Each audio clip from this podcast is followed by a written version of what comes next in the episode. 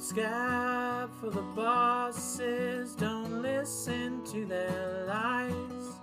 Us poor folks haven't got a chance unless we organize. Which side All you and uh, auditioning for Woman Who Has Smoked for 30 Years, um, we have Phoebe. I, I don't know. I, I guess we our last names are out there, but it's fine. We have Phoebe. I never should have smoked that first cigarette.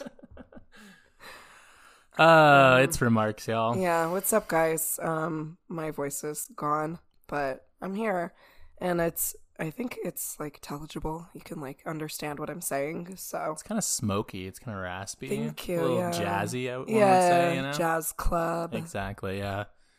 It's giving. Um, I mean, it is. It's giving like you know, chain smoker in like the Mhm. 1960s. I'll take it. Yeah. Yeah, Yeah. I like that. hmm Someone said I sounded like Emma Stone Yeah, I guess a little bit. because Yeah. she has like that weird little like rasp to her voice. yeah, Yeah. kind of thing. No, I feel that. Yeah, absolutely. Mm-hmm. Um, so big, big news, big update in my life. Yes. Um, I did in fact purchase a pair of Heelys today. Oh my fucking god! I know, I know. I don't know. I was just talking with uh, a coworker about Heelys, and um, the spirit kind of overtook me. Yeah, I was browsing the Heelys website, and I was like, you know, why not? why the fuck not? And honestly, I was kind of surprised. They're like, they were like sixty dollars. Oh, I kind of figured Huh. for like an adult Heely shoe, yeah, it would be like in the bucks. hundreds, you know. But like that's like cheaper than like a new pair of Vans. like That is, yeah, I was like very surprised actually. huh?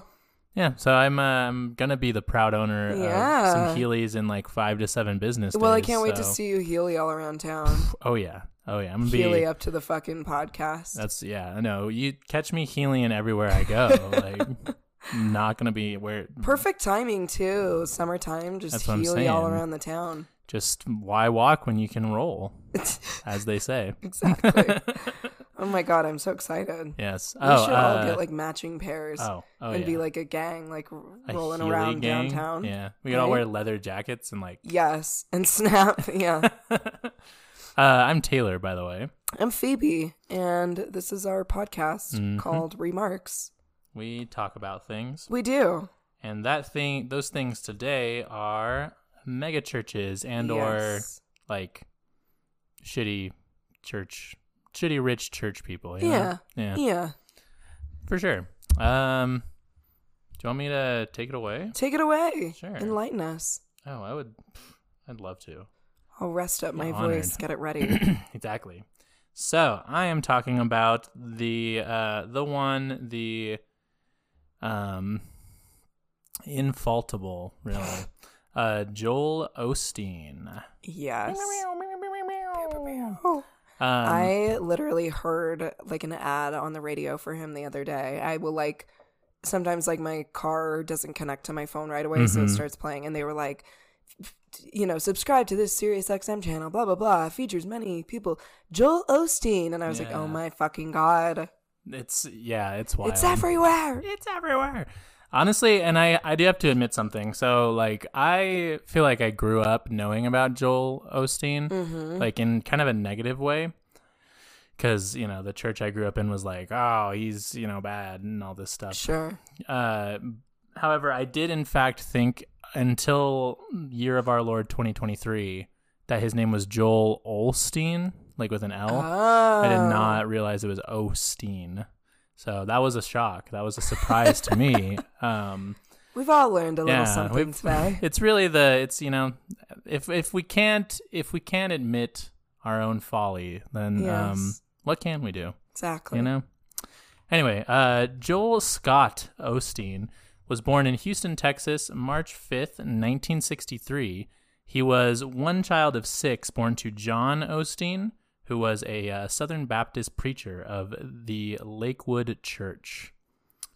Joel and I, Joel, um, and I assume his other siblings went to Humble High School, and he himself went to Oral Roberts University. Humble high school. Humble High School and Oral Roberts University. Wow. Yeah, no, real big line up there. Yeah. Like first of all, humble high school sounds like something from like like a Babysitter's Club novel. True. Yeah. Um, if anybody is old enough to know what those are, if any of our audience is old enough to know what those are, um, and Oral Roberts. Oh, are Robert, you? dude? Damn. um. Yeah. No, for sure. It sounds like it would be the kind of like high school that you'd write into a book to like, because it's like really symbolic. You know, it's like oh, yeah. Like it'd be like humble high school, but like no one there is like it's all a bunch of like prideful kids. Yes. Yeah. Yes. Everybody drives Really like a deep. Tesla. Yeah, exactly, exactly.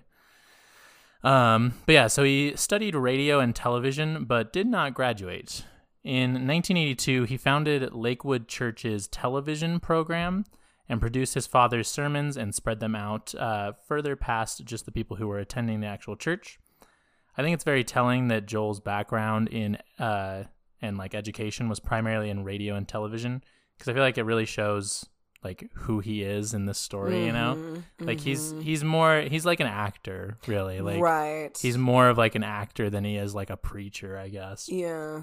which you know some could argue that's like all preachers are but yeah he's definitely like leaning heavily into it um he would continue in this role for 17 years until his father passed away on january 7th 1999 joel preached his first sermon and was appointed lead pastor later that year by a vote from the congregation so they just loving joel uh so he somewhat kind of just like inherited his family business, you could say. Mm-hmm. In 2003, the church bought the Compaq Center, which is a like a huge sports stadium which seats uh 16,800 people. So very large. Mm-hmm. Uh, when when that and that's at max capacity, I should say. Okay. In addition to this, many people attending the church. Uh,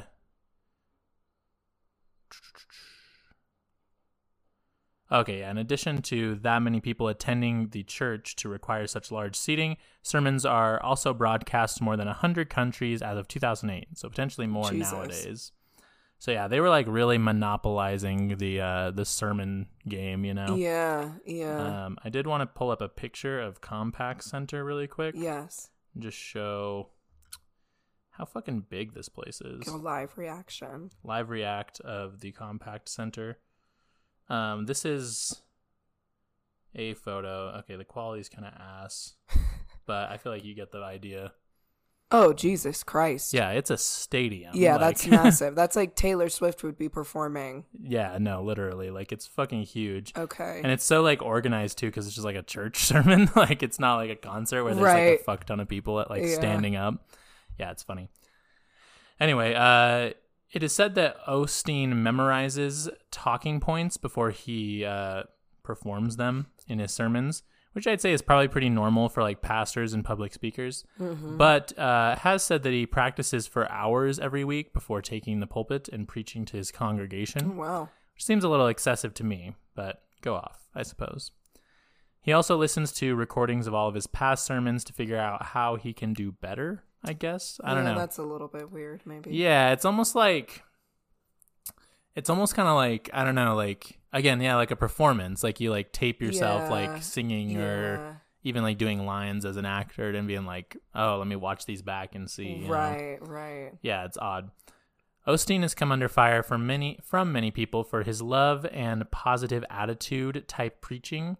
Uh, he is much more of a grace of God kind of preacher rather than like a fire and brimstone type, Mm-hmm. which I guess is better. But I don't, I don't know. It's like it's a scam at the end of the day either way. But sure. like I don't know. I guess preaching love and compassion is probably better than like you're all gonna die. Like you know. Yeah, I mean those tend to be the uh, types of sermons that I appreciated more when I was a church-going individual. Exactly. Yeah. I feel like I I always connected more with the like loving kind of God rather than yeah, the scare you into being good kind of God. exactly. Um yeah, it's wild. Uh so Joel Jolie boy and his family uh live in a 17,000 square foot mansion Jesus. which as I'm sure you guessed screams humility Uh huh. and a life of service. Uh, and it was once estimated to be worth $10.5 million. Good lord. Yeah. I don't, and like, I don't know, that, like, to put that into perspective, if you don't mind, how much was your house, Phoebe? Three hundred forty-five thousand dollars. yeah, so that's not even a tenth of what Yeah, Joel Osteen's house was like costs. yeah. That's fucking crazy. Like that's bananas. that's fucking wild. yeah. Um, however, Phoebe, you'll be delighted to learn that he doesn't even take a salary for his work as a pastor. Oh, Uh, he does that out of the kindness of his heart and buys all of his ridiculously expensive possessions with money from the many books he has written. And we'll talk more about his Oh, books later. Great. Joel generally tries to stay pretty apolitical, but has gone on record saying that gay people are, and I quote, not God's best. Okay. Yeah. He said, uh, as most preachers do, I suppose, he said homosexuality is a sin, Sure. but welcomes them into his church without judgment. Which, uh, I mean, it sounds like there's some judgment. yeah, no, it seems like if you're saying not God's best, not God's best. and uh, that, I mean, you know, I that line is always so funny where they're like, it's a sin and you're the devil, but yeah. you can come into our church, no judgment. I just love too how it's like he's talking about it like like it's like a musical artist. It's like, oh yeah, I loved Pink Floyd, but you know, The Wall was not their best work or whatever. and it's like, yeah, you know, I, I love all of God's creatures, but gay people, not God's best yeah, work. oof, yeah. really flopped on that one. Yeah, God flopped. God really flopped on gay Real people. flop. It was a flop, and it was not a slay. uh, flop era confirmed. God, what do you have to say for yourself? Um, yeah. So, uh, so yeah, uh, two thousand year old book said gay people are bad, so he thinks gay people bad. Mm-hmm, Um, now, a lot of uh, conversations and criticism of Osteen stem from actually other Christians and atheists alike, uh, in the fact that he preaches what is known as the prosperity gospel, Yep. which is again kind of what I was taught growing up when I was uh, raised religious. Mm, Um, I don't know that he would necessarily call it that himself, like, oh, I preach the prosperity gospel, but like that's kind of the term that's been coined for these kind of preachers. The basic idea behind that line of teaching is that God wants people to be rich and to bless them, but they just have to show their faithfulness and generosity to receive those blessings from God. Uh, like God has everything you could ever want just on a string dangling in front of you, and you just have to be good enough to get it. Yep. Yep. Uh, I don't think I have to explain to you or our lovely listeners why I think that's terrible. yeah. and uh, an awful thing to tell somebody who is struggling financially. And especially when you tie the generosity portion into it, and it's like you have to give your money to a church Mm-hmm. to receive the blessings of God, you know? Yeah. Yeah. Um, yeah, so like I remember when I was being raised religious, uh, we always would like talk shit on Joel and the kind of thinking. Um, because uh, you know, not that I believe the Bible, but the Bible does not promise that a life would your life will be easy just because you're like a Christian or whatever. You know? Yeah, I think uh, what is it? Job, story of Job Ah, is yeah, a clear indicator of that. Job, Joby, Feel so bad for that guy. Job, dude. Job. Yeah, Was it Job or Job? it's Job, but it's spelled Job. Job. Yeah. Okay. all right, Phoebe, it's pop quiz time. okay. all right? Um, how much do you think Joel's net worth is? Okay. Do I have a, like an ABC? No. Okay. Um. let's see. The house was ten million. I'm gonna say.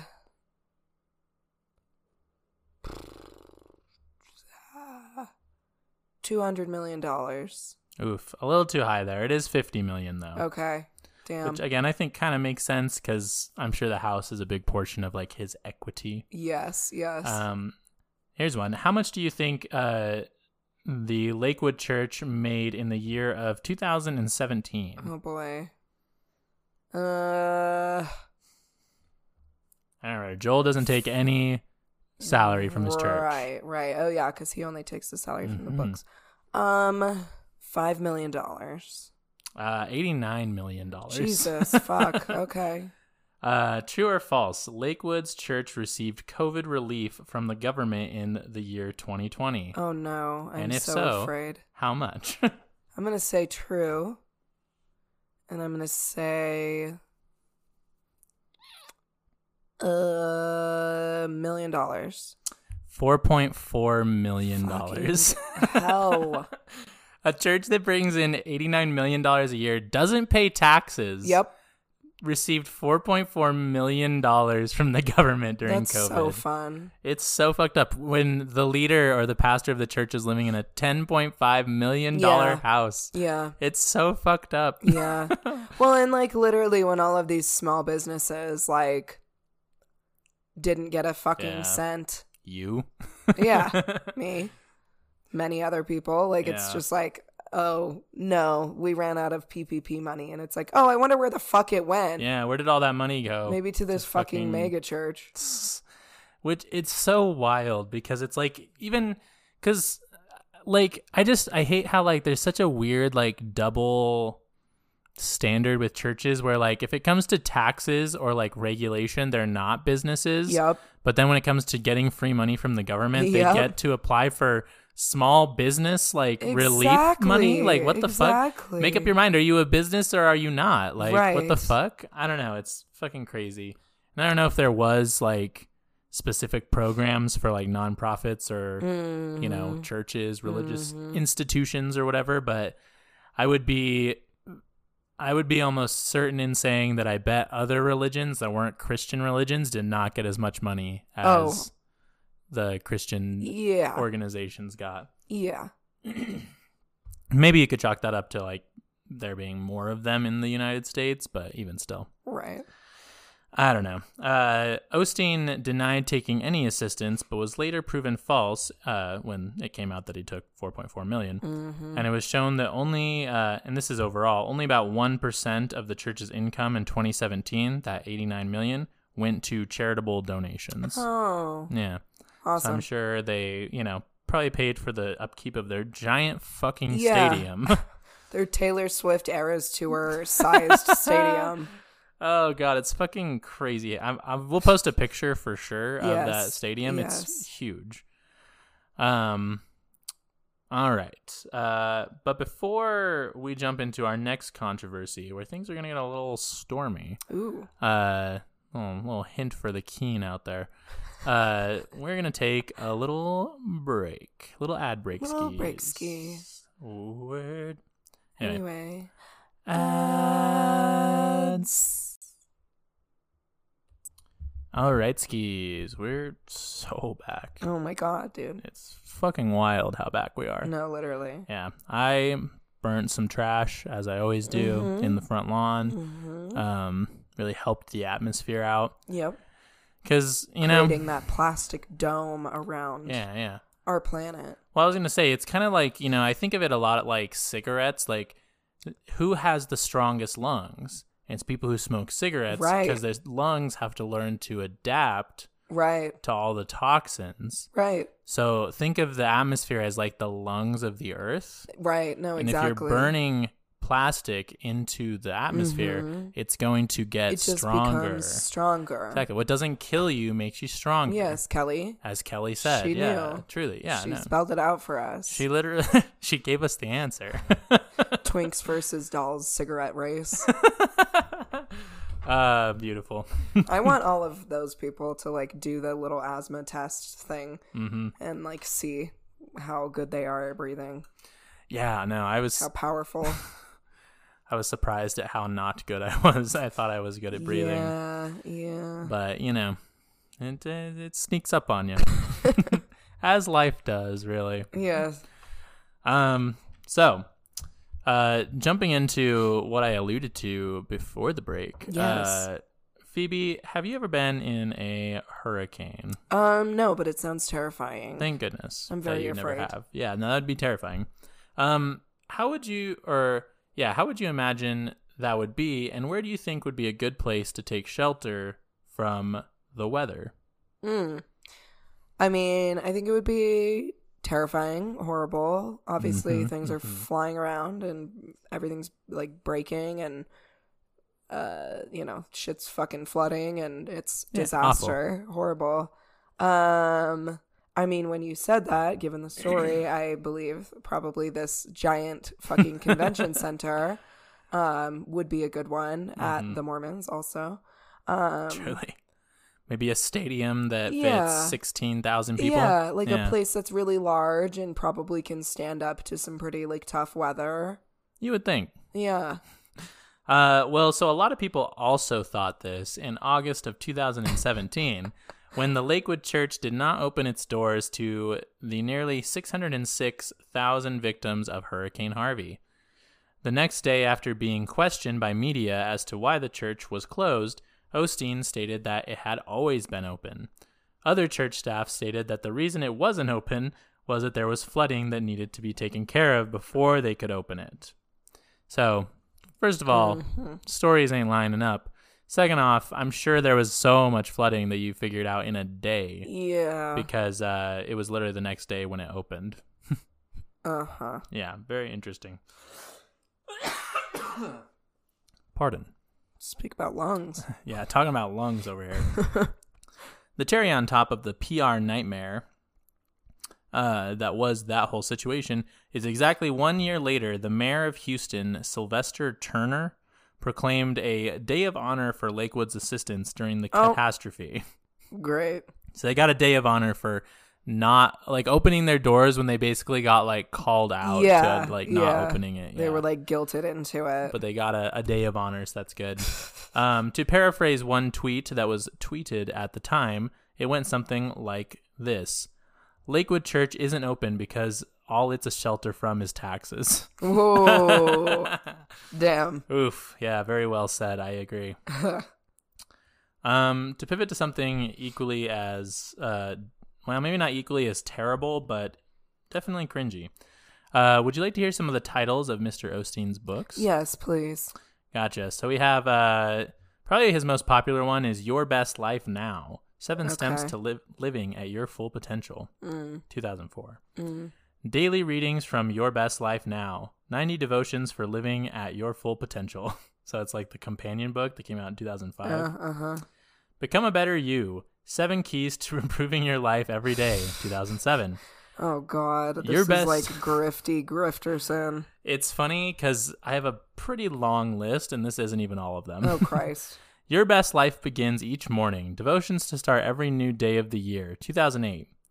It's your time. Activate your faith. Achieve your dreams and Oh, wow. increase increase in God's favor. 2009. Which again, weird. I don't know. I don't. I'm not a theologian, but I feel like the Mhm. idea of being like God has like favorites or like you can gain God's favor is like weird, right? Yeah. And that's not what like we were taught when we were, you know, learning about the Bible. yeah, like that up. just doesn't Yeah. sit well. Uh, so this was two in one year because also it's your time finding favor, restoration, and abundance in your life every day. 2009. Mm. Every day a Friday. How to be happier. Seven days a week. Oh Jesus. I declare 31 promises to speak over your life. 2012. Breakout. Sorry, it's an exclamation point. So it's like breakout. Five keys to go beyond your barriers and live an extraordinary life. 2013. Mm. Wow. Really pumping them out. At least one a year. He has so much advice more, yeah. to give. You can, you will. Eight undeniable qualities of a winner. 2014. Okay. Fresh start. The new you begins today. 2015. The power of I am. Two words that will change your life today. 2015. Okay. Think better, live better. A victorious life begins in your mind. 2016. Jesus. Blessed in darkness, how all things are working for your good. 2017. Empty out the negative. 2017. Next level thinking 10 powerful thoughts for a successful and abundant life. 2018. Uh-huh. The power of favor, the force that will take you where you where you can't go on your own. 2019. It's like, I mean, yeah, literally, he is just cranking out this bullshit. I just feel like if you're putting out this many books this fast, Yeah. you can't be like giving the material enough thought. Like even Yeah. even by the standards of shitty self-help books. Right. Like you can't be like really putting a lot of thought into these books if you're writing them this fast. No. Like it's fucking crazy. no. Part of me almost thinks that someone else is probably like he's having other people write them It and just putting his name on them. It like, must be. And I'm sure it's the easiest book, like the easiest ghostwriting job you've ever fucking gotten because you're just like, you know, wake up each morning and have a positive attitude. like, I'm sure it's this kind of like, uh, yeah, just this fucking bullshit that's Yeah. like uh, these like inspirational Instagram quotes of Mhm. like, you know, affirmations and shit like that. Literally copy and pasted and like reworded from like every other thing that's ever like every other fucking self-help book that's Exactly. ever existed like exactly. how many times do you have to tell me to like wake up earlier and like take time to breathe like yeah, you know it's yeah. it's, it's just like yeah it's always the same you know, create a list of things you're grateful for in your life. hmm all right a few more Do the it. abundance mind the abundance mindset sorry success starts here 2020 peaceful on purpose the power to remain calm strong and confident in every season 2021 Mm. you are stronger than you think unleash the power to go bigger go bold and go beyond what limits you Mm. 2021 Mm-hmm. rule your day six keys to maximizing your success and accelerating your dreams 2022 your greater is coming. Discover the path to your bigger, better, and brighter future 2022. And I think what I would say is the real kicker on top of this is when I Mhm. was looking up Joel Osteen's books. Books. Um, there was one that popped up. I'm trying to see if I can find. Okay, so when I type in Joel Osteen book, Uh huh. it has uh the first thing that pops up is Your Best Life Now for Moms, Oh, which seems like a weird thing for Joel Osteen to be publishing. yeah. you know, like yeah.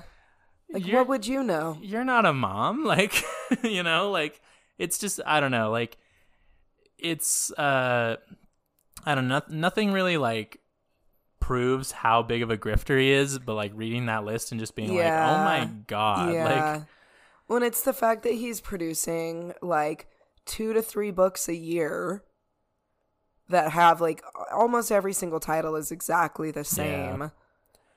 it's almost like it's almost feels like like I well not even almost feels like I know for a fact like you're not meant to see these books listed out like they are right here on my computer. You're supposed to like glance by one of these at a bookstore You're like, one I year. want to make my life You're like, better now. yeah, you're like that sounds really nice and it's got this li- nice long like kind of inspirationally title and Uh-huh. like you know, it's got a number on it so you're like, "Whoa, it's only 6 steps. How can that be?" Exactly. Like you're not supposed to see how many he's publishing. You're just supposed to see that one on the counter or on the shelf and buy it. Like Because I feel like otherwise, and I mean, I'm sure there's people that are like Joel Osteen fans that are like Yeah. sitting there being like, oh my God, I can't wait for the next one, you know? But I feel like otherwise, you're going to be like, how the fuck does this guy have this much fucking advice to give True. in like, like four times a year? Really? You have that much like life altering fucking advice? And also, it's like if if your books worked, like because most of these are are like saying the same thing, like you're gonna get like better your life. Like, wouldn't there be a point? Like, why would you need to put out so many? Like, wouldn't Yeah. you like wouldn't they work and then no one would need another like, book? One book should be enough. yeah, like if you're giving them the secrets to life, like fucking Joel, Mister Osteen. Ah, yeah, no, it's I was losing my mind. Uh, in July of 2021, Joel's Ferrari was posted Oh, online, uh, which brought some controversy to him, as it usually does. Uh, kind of the same thing though. People just saying like, "Why the fuck are you driving a three hundred thousand dollar Ferrari?"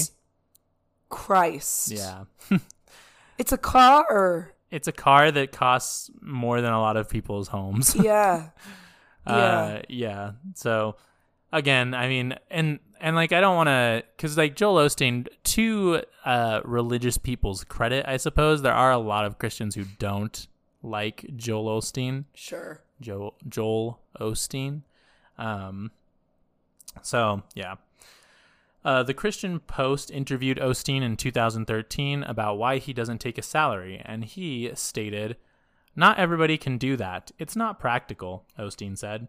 But for us, it was important to me because I don't need to. And I think it's important to because being in the public eye, there's a lot of scrutiny, and people think, well, he's just doing it for the money. This way, I can say I don't do any of this for the money. God has blessed us in other ways. It's really part of my message in that. You honor God and you stay faithful.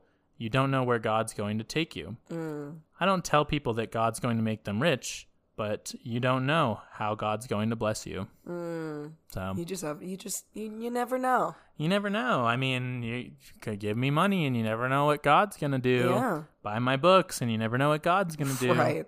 Well, it's also just like, okay, I'm sure you're fucking using the company credit card to book, you know, private jets for your travels Yeah. and, you know, five star hotels and Michelin star dinners and fucking shit. Like, Oh, yeah. and, you know, a company car that's probably pretty damn nice. Like, there's ways to not give yourself a salary but still benefit Still- from the massive oh, amounts yeah. of money that your fucking church is making yeah, it's like how many the backs of people you're exploiting. how many dinners have you had that were like, you know, business dinners? How many Exactly. vacations have you taken that were work trips you know like it's yeah i obviously we don't have all of the like financial records and whatnot but yeah it's uh i'm sure there's some of that shit going on i would be Yep. very surprised if there wasn't Yep. um on to some sad stories here uh because i was just you know kind of looking up the controversies of hmm of uh, the church, Lakewood. Uh, in February of 2010, a volunteer in the church's special needs children's ministry was accused of inappropriate sexual conduct.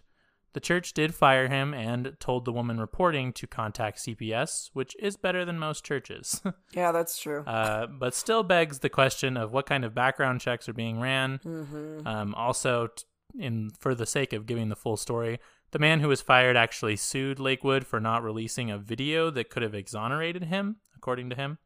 Interesting. But the suit was ruled in favor of Lakewood. Huh. So interesting. Uh, in 2021, recent story, toilet problems in the church required a plumber to remove a wall of one of the bathrooms where he allegedly discovered wads of money and checks Uh. that were reported missing in 2014 by Lakewood. And all that money was insured, interestingly enough. However, don't take this one too seriously because the story was told to a radio program. So I don't know how like Oh, reliable the interesting. source is but allegedly they you know hid and Stuffing money in the walls. yeah something like that. And i guess it was insured so they could get more money. I don't know. I don't know what the that was just a story that was reported so i don't know what exactly that means. Yeah. um and to end us all off today uh, i wanted to talk about a little silly controversy that i thought was kind of funny. Um joel osteen's son graduated from the University of Texas, and Joel was photographed with his son doing the signature hook'em horns.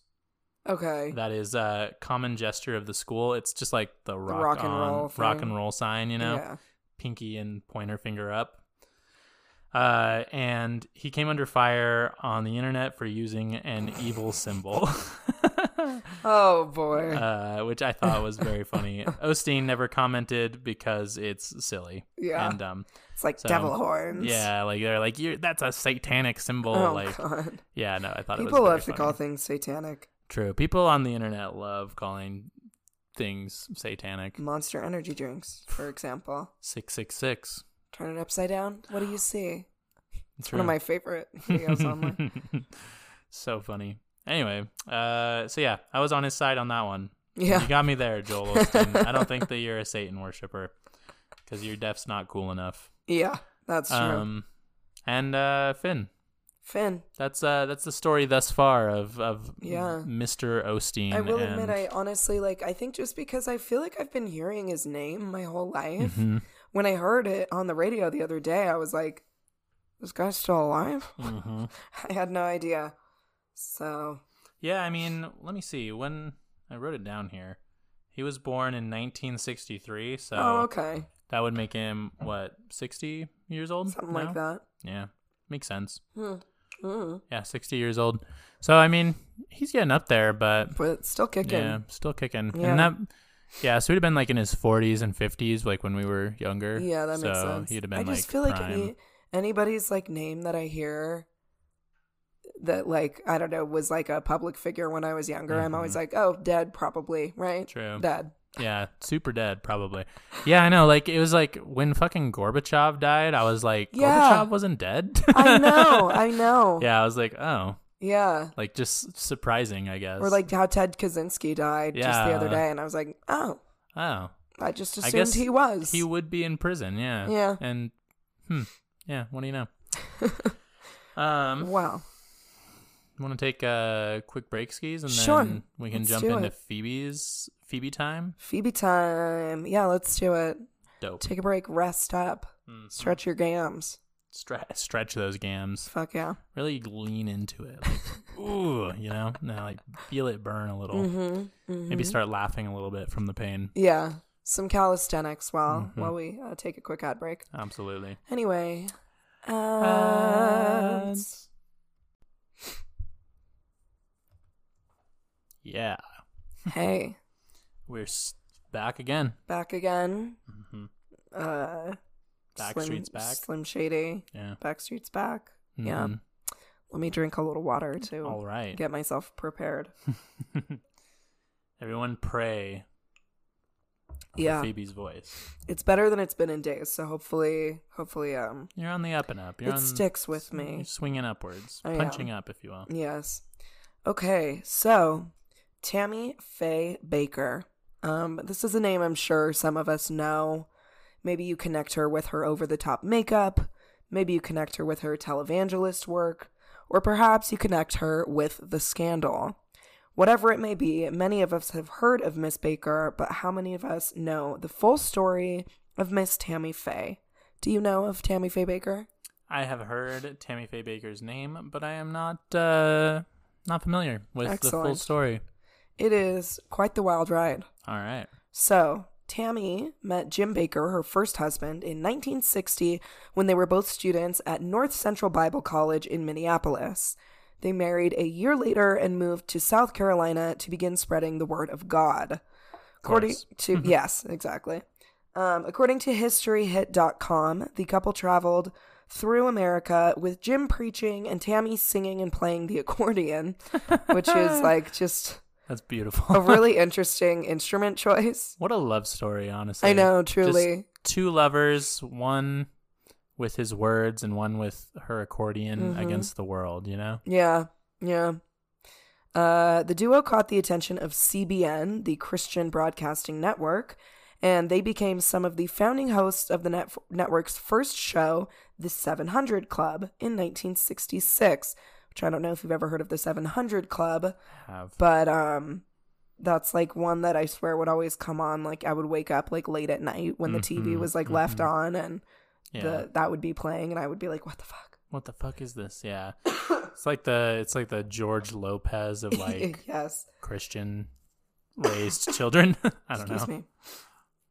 Exactly. So, the 700 Club is one of the first televangelist shows, and it airs to this day. From the 700 Club, Tammy and Jim went on to create their own TV show known by several names. Uh, the Tim and Jim, Jim and Tammy show uh, was also called Come On Over.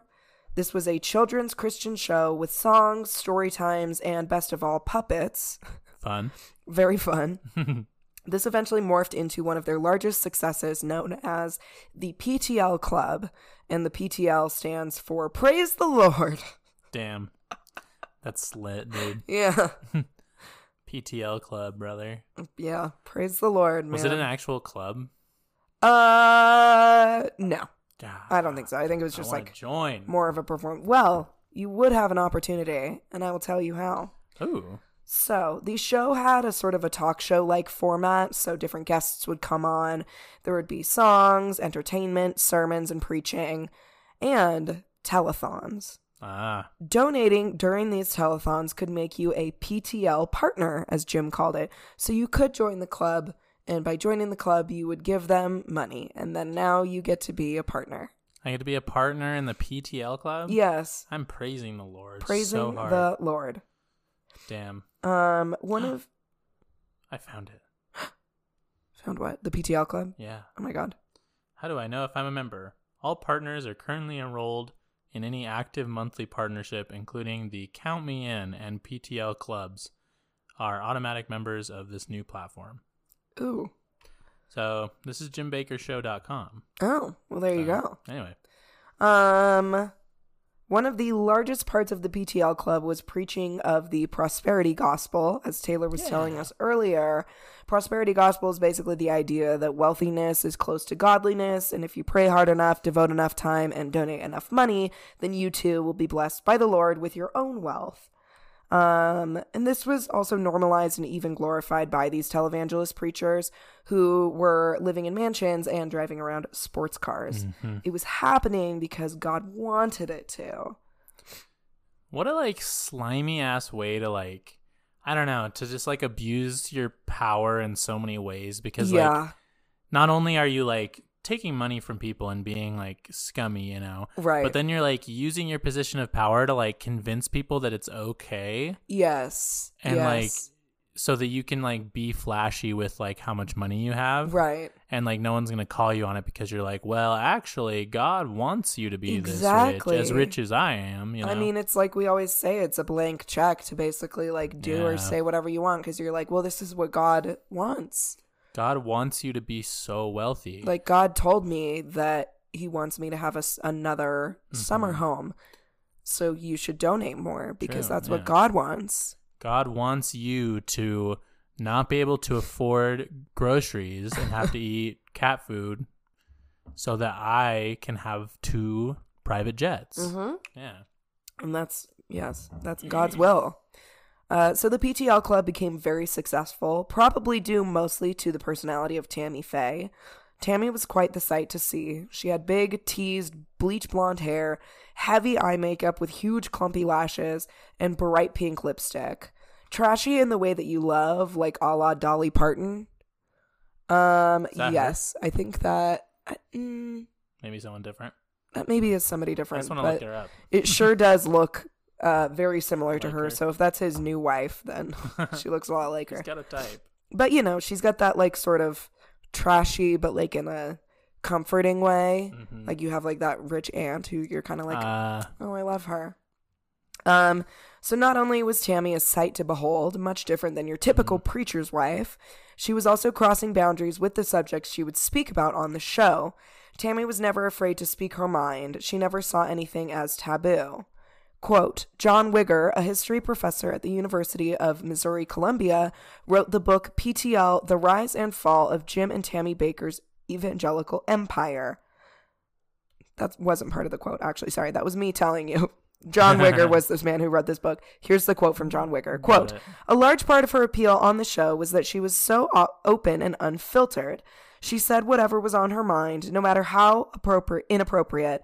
And I think we're just naturally drawn to people that we know are guileless and transparent and vulnerable. You instinctively trust them because, wow, they're going to tell you exactly what they're thinking. And so Tammy would speak on the show about penile implants, talking about drug addicts with compassion, and allowing drug addicts to even come on the show and speak about their struggles with addiction. wow. Perhaps the biggest moment of Tammy's career was when she invited Steve Pieters, a fellow pastor, onto the show in 1985. Steve was openly gay and had been diagnosed with AIDS. And at the height of the AIDS epidemic and the subsequent social justice movements, as well as the regressive backlash, Tammy invited Steve onto the program for a live satellite interview. Quote from Steve says, quote, I agreed to the interview right away because I felt that it would be an opportunity for me to reach an audience I would never never otherwise get to reach about God's love for all people, especially LGBT people and people with AIDS. 1985, when the interview happened, was a time when there was very little visibility of LGBT people.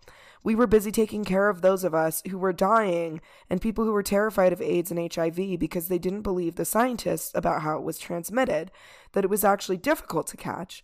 So there was a lot of fear. Her love and compassion and affirmation of me as a gay man with AIDS. There was a point in her interview which is actually in the new movie where I said, Jesus loves me just the way I am. Jesus loves the way I love. It really caught her short, and she paused for a moment and collected herself, and that moment said, It's so important that we as Christians embrace everybody because that's the way it is with Jesus. It was a very emotional moment. And so Tammy is kind of an interesting character because Mhm. she was like quite a champion for like the rights of people who were you typically looked down upon in the Christian community, Mhm. but at the same time, you know, she was doing this exploitation of people that we'll get into. Very. Um, she's kind of camp. I'm looking at pictures of her. she right is now. very camp, right? She almost looks like she's in drag. yes, no, she totally does. And have did you see the fucking last picture of her, like when she's on the CNN interview? um, I don't know if I did. It's fucking jump scare vibes. oh dude. God, probably. I mean, she was very sick.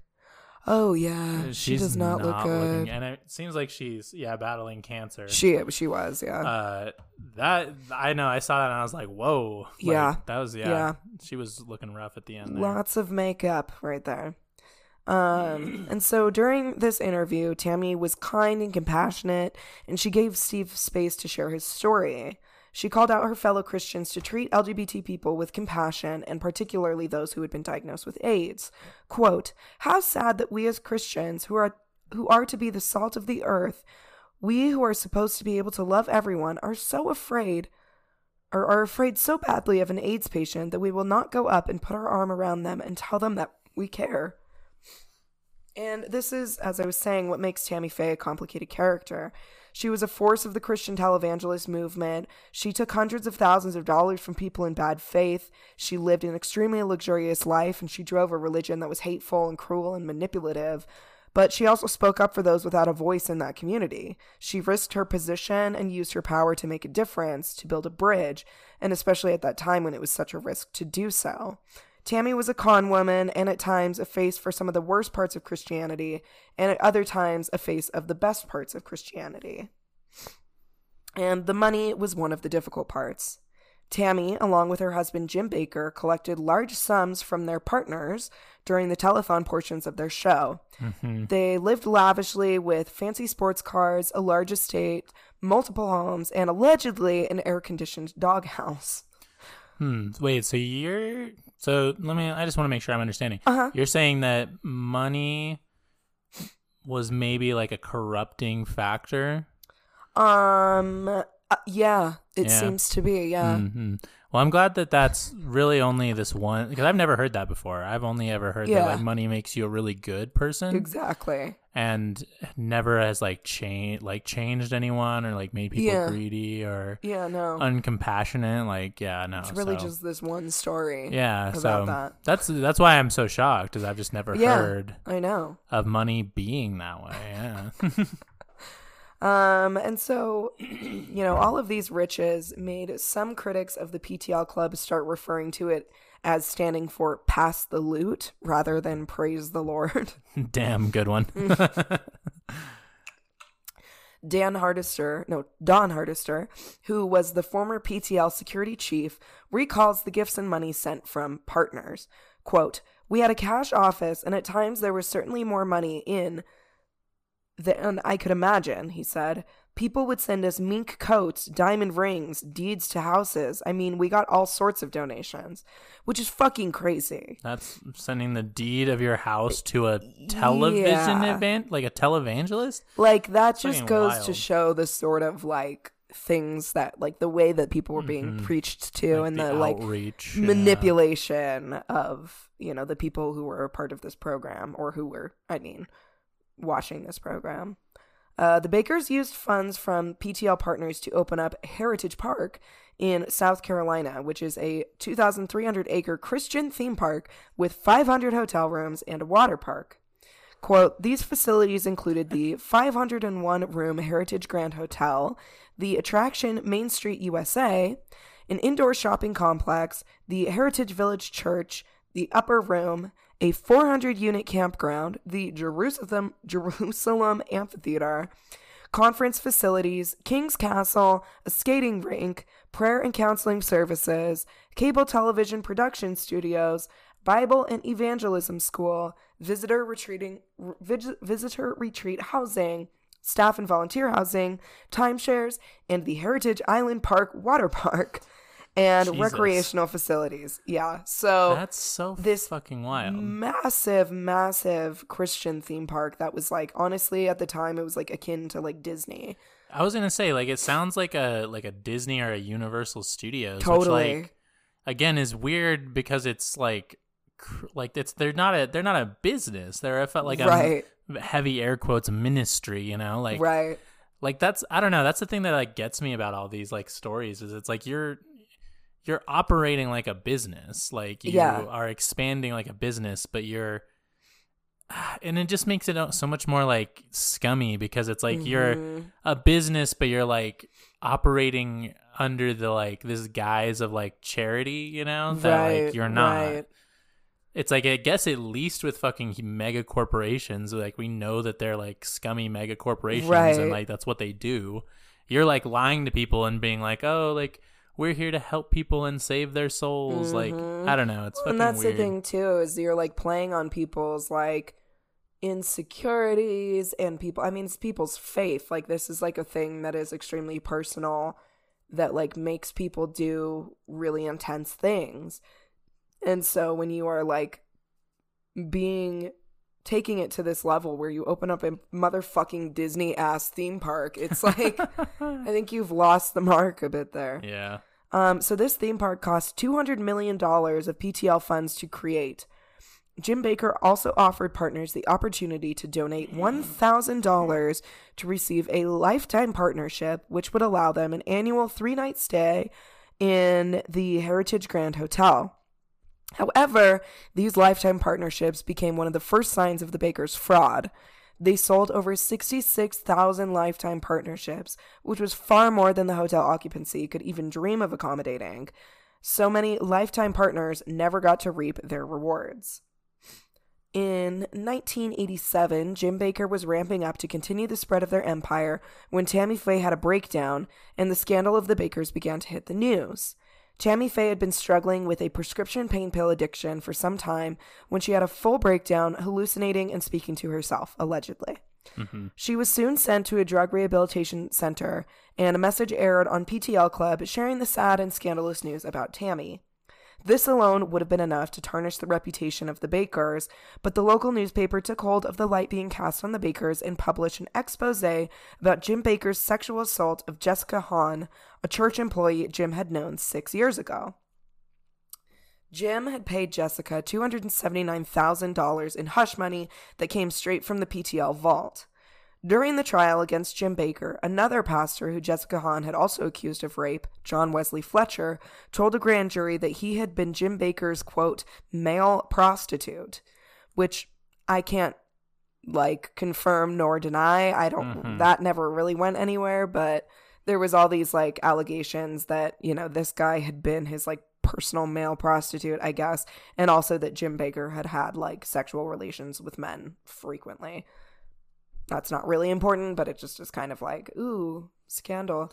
I mean, it's important when, you know, I'm sure and granted, I mean, they seem like they were better mm-hmm, towards the LGBTQ mm-hmm. plus community than some, but like even still it's like you're pushing a narrative that Right. commonly believes that, you know, God like this is a sin and then you're Exactly. partaking in that behind closed doors, which Right. is again like the hypocrisy is worth Exactly. pointing out. Exactly. Like- exactly.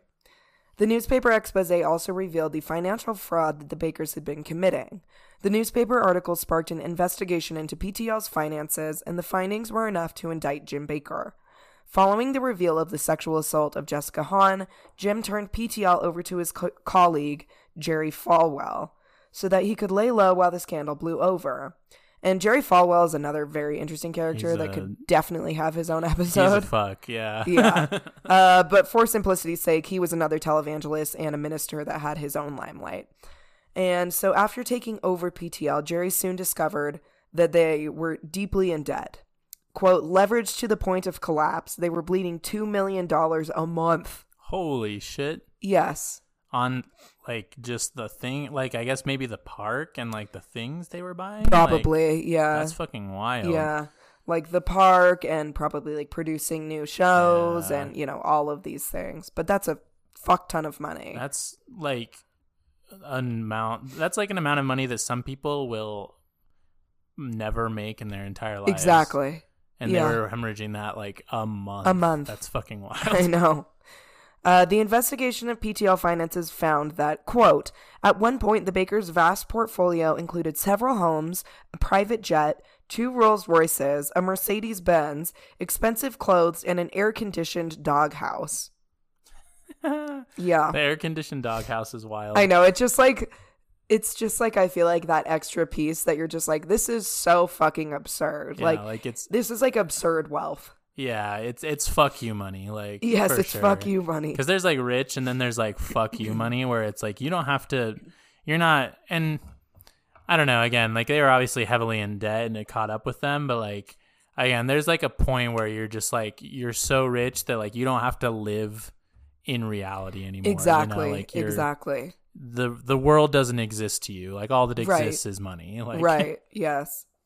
Um, so Jim Bakker was indicted in 1988 on eight counts of mail fraud, 15 counts of wire fraud, and one count of conspiracy. Tammy Faye was never indicted on any charges related to the PTL fraud, which had many viewers, donors, and the general public wondering how could she not have known? Tammy Faye was living the luxurious lifestyle, wearing fur coats and flashy rings, and enjoying her estates and sports cars. During the trial, one of the witnesses called to stand, Steve Nelson, who had been collecting data on the lifetime partnerships, fainted during his testimony.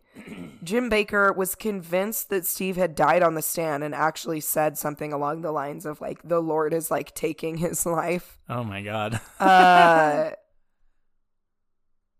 The following day, Jim Bakker had a psychological breakdown and was hallucinating that, quote, the reporters outside the courtroom looked to him like giant bugs.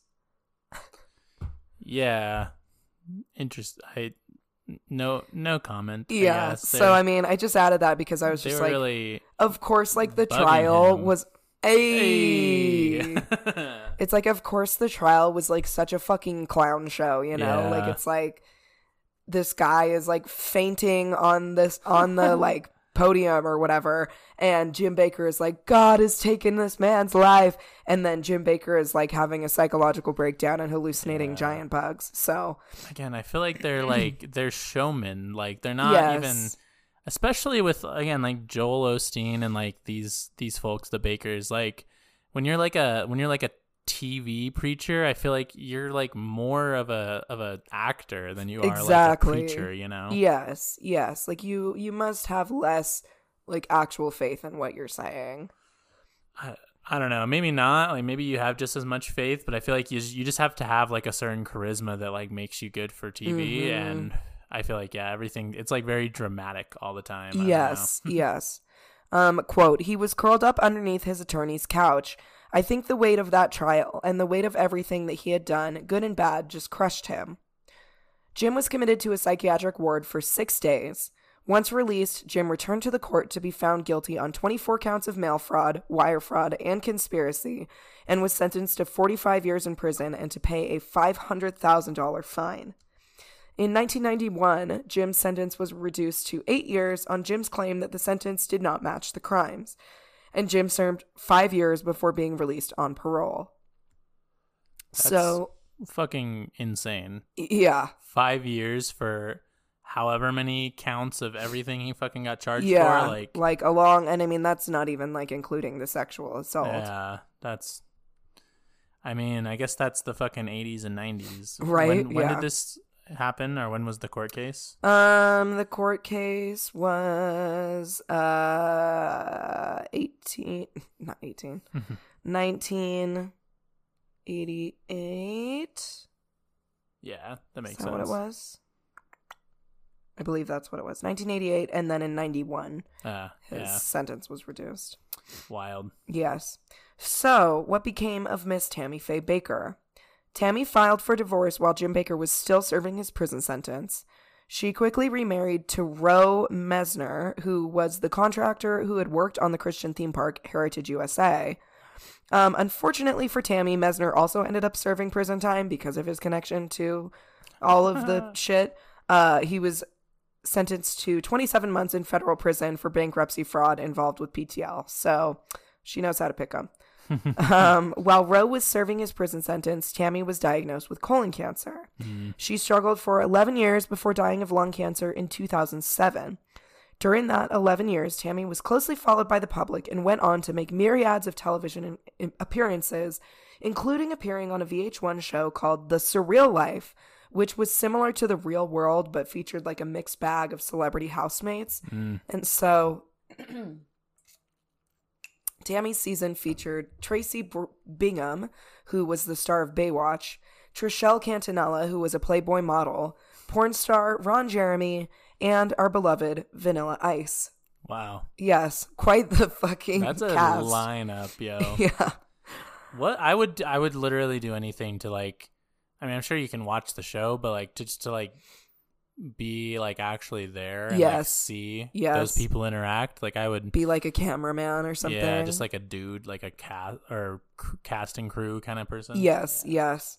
Uh, over the course of the show, the group managed a restaurant, put on a children's play, and attended a nudist resort, which Tammy Faye left in tears.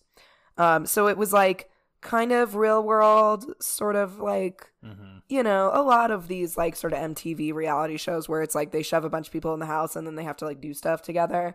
So it's like, you know, it was like, what's going to happen if we put, you know, a porn star, a televangelist, and Vanilla Ice in a restaurant together? What an interesting setup to a joke. Yeah. Um, at the end of the show, Tammy said that she considered Vanilla Ice and Trishelle Cantel- Can- Cannatella her children and could, quote, relate to them deeply because she had similar feelings and problems when she was their age, which I thought was kind of like tender. that is that is cute. I will say. She's like, I see Vanilla Ice like my son, Don't we all really? who is now doing like a fucking renovation show that's always on when I go to this one bar in Salt Lake. And it's just, it's fucking fantastic. Which is yeah. I mean, truly, that's true poetry right there. Because Vanilla Ice got punched in the face in Salt Lake City. Oh my God. Yeah, by like a bunch of har- like because he started like a he started like a hardcore band and like you know like Salt Lake with like uh, like hardcore like vegan straight edge? Yes, Yes. and they were touring with this band called Earth Crisis, which is like the hardcore vegan straight edge band. okay. And yeah, Vanilla's Ice's band got on stage, and then like a bunch of like hardcore straight edge kids like got on stage and punched him in the face. Oh my God. and I think he like left. Damn. Why? Why were they mad at Vanilla Ice? I just think because like he wasn't straight edge. Oh, you I see. Like I see. I don't know if he's like. I feel like he, even if he hasn't like publicly been like I'm about drugs, like they he wasn't like about being straight edge, you know. Mm. Yeah, for sure. And yeah, Salt Lake City in like the 90s and the early 2000s It was crazy. fucking wild with that shit. hmm Also, the singer of um, "Bring Me the Horizon" got punched in the face. Jesus, dude. Stop punching people, Salt Lake. yeah, Well, punch different people. punch better people that deserve it more, like yeah. Spencer Cox Yeah, people who are actually bad. in Minecraft. In my yes, allegedly, we're not actually. I don't advocate for the punching of anyone, of course. Right. Um. so Tammy wrote a book about her about living with cancer called "I Will Survive and You Will Too," which she did several book signings for, um, where members of the LGBT community would show up to meet Tammy. Uh, she wrote another book, an autobiography titled Tammy Telling It My Way, in which she revealed the darker sides of her and Jim Bakker's marriage, which, like, with all of this, like, scandal going down, it really, like, a lot of it really did get put on Tammy Faye at the time. She kind of, like, ended up having to take the brunt of a lot of it, which is, like, the whole Tammy Faye story. Like, of course she's fucking guilty. Like, of course she is. But the whole Tammy Faye story, I feel like, is a, another story of like, you know, women always having like the faults of like the man that they're with sort of put onto Yeah. them. Because like Jim. Bakker really was the one who was like organizing all the shit. Of course, she was like benefiting from everything. And I'm sure she was aware of it, but like she wasn't the one who was like actually conducting any of like the fraud, I suppose. I just wonder if it would have like if Tammy had been the one who like was doing all the shit and like got sent to prison, Uh huh. and Jim Bakker was like just doing his own thing and like you know reaping the same benefits that Tammy was. I wonder if people would have said the same thing at the time of been like, how did he not know what was going on? Like, Right, I feel like- exactly. I don't know. Yeah, I feel like you're just like expected to like know every single thing about your mm-hmm. the man that you're with if you're like a woman. I don't know. That would be an interesting Yeah. like thing to see. Yeah, yeah. Um, Tammy was also the subject of a documentary called The Eyes of Tammy Faye, which was narrated by RuPaul. And um, I haven't watched it, but I will be pretty soon here, and I will let y'all know my review. But it Yeah. sounds in- extremely intriguing. We should watch it together and then do a bonus episode about it. Yes, yes, down. Dope. It's happening. Um, Tammy also continued to be an advocate for LGBT rights and marched in several pride parades. Steve Pieters, who never met Tammy Faye in person but had a close relationship with her son Jay following her death, had this to say about Tammy's relationship to the LGBT community. Quote, Jay was 10 at the time that I did the interview with her, and he said that it changed his whole outlook on his mother and on all of it. She began taking him and his sister to LGBT affirming churches, pride parades, AIDS hospices, and hospitals, and had them learn about people with AIDS by interacting with them in the hospital. She saw that she had a ministry to the LGBTQ community and she took great joy in it. She was the grand marshal of a pride parade at one point, and she had all the drag queens and all the gay people singing, Jesus loves me, this I know, for the Bible tells me so. She had them all singing along, and I would have loved to have seen that. It's kind of cute. I know, kind of nice. So, like, Like a little redemption arc at the end. yeah, You know? she's Yeah. not like the best person, but I feel like, you know, for who she was, she tried to like do the right thing and like stand up for people who had like had no voice in the Christian community. Yeah. So, I don't know, kind of a mixed character, Yeah. but an interesting person. You make your own call, listener. Yeah. We're not the police. We can't tell you. We would never be the police. no. How do you feel about Tammy Faye Bakker? Let us know in the comments. Please, yeah. Yeah, she's definitely an interesting character because, again, it's hard because it's like I respect what she was trying to do with like bringing the communities together and being Mhm, like, hey, we mhm. don't have to fight. But again, it, it, it does also like I've just I've seen a lot of that Right. in my time of like right. people being like, "We love you no matter what," but it's like, but you are also like literally pushing a doctrine that Yes. says that I shouldn't exist. You Yes, exactly. Exactly. So that's where it's like it's muddy waters for sure. Yeah, definitely. I don't know. Definitely. But there you go. That's the story of uh, the Bakkers and Yeah. Miss Tammy Faye. The Miss Tammy Faye. Yes. Yeah. Yeah, we'll post uh, some pictures because Yeah, she's quite she's quite a vision. yeah, no, I like it. I like it. Um, yeah. Should we Beautiful. Uh, plug the plugs? Plug her up. Um, y'all can follow our Instagram and look at these pictures of um these lovely people. Uh, which is at Remarks Podcast. Um, you can follow the Twitter, which is at Remarks Pod on twitter.com. Phoebe, uh, where can I see you post tweets? You can see my personal tweets at Phoebes Elise on Twitter. I'm kind of funny on there, I think, sometimes.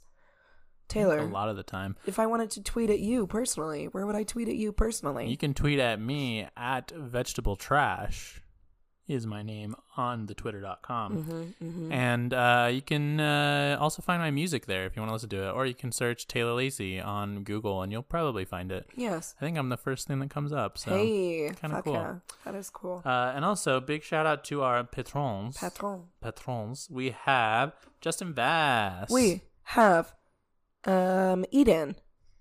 We have Emily Doran. We have Teresa Soltero We have Andrew Vass. and Jameson Cherry. Thanks, guys. We love you so much. So much. so much and you're so cute and thanks everybody for uh getting through this episode with my horsey voice I liked it. thank you i hope that it's kind of like sexy and fun Very sexy. i tried to not have to like cough too much but you know No, no, I think it's. Um, think it's. Uh, it's the vision. Yeah. yeah yeah it It's adds a little like really. spice Yeah. Yeah.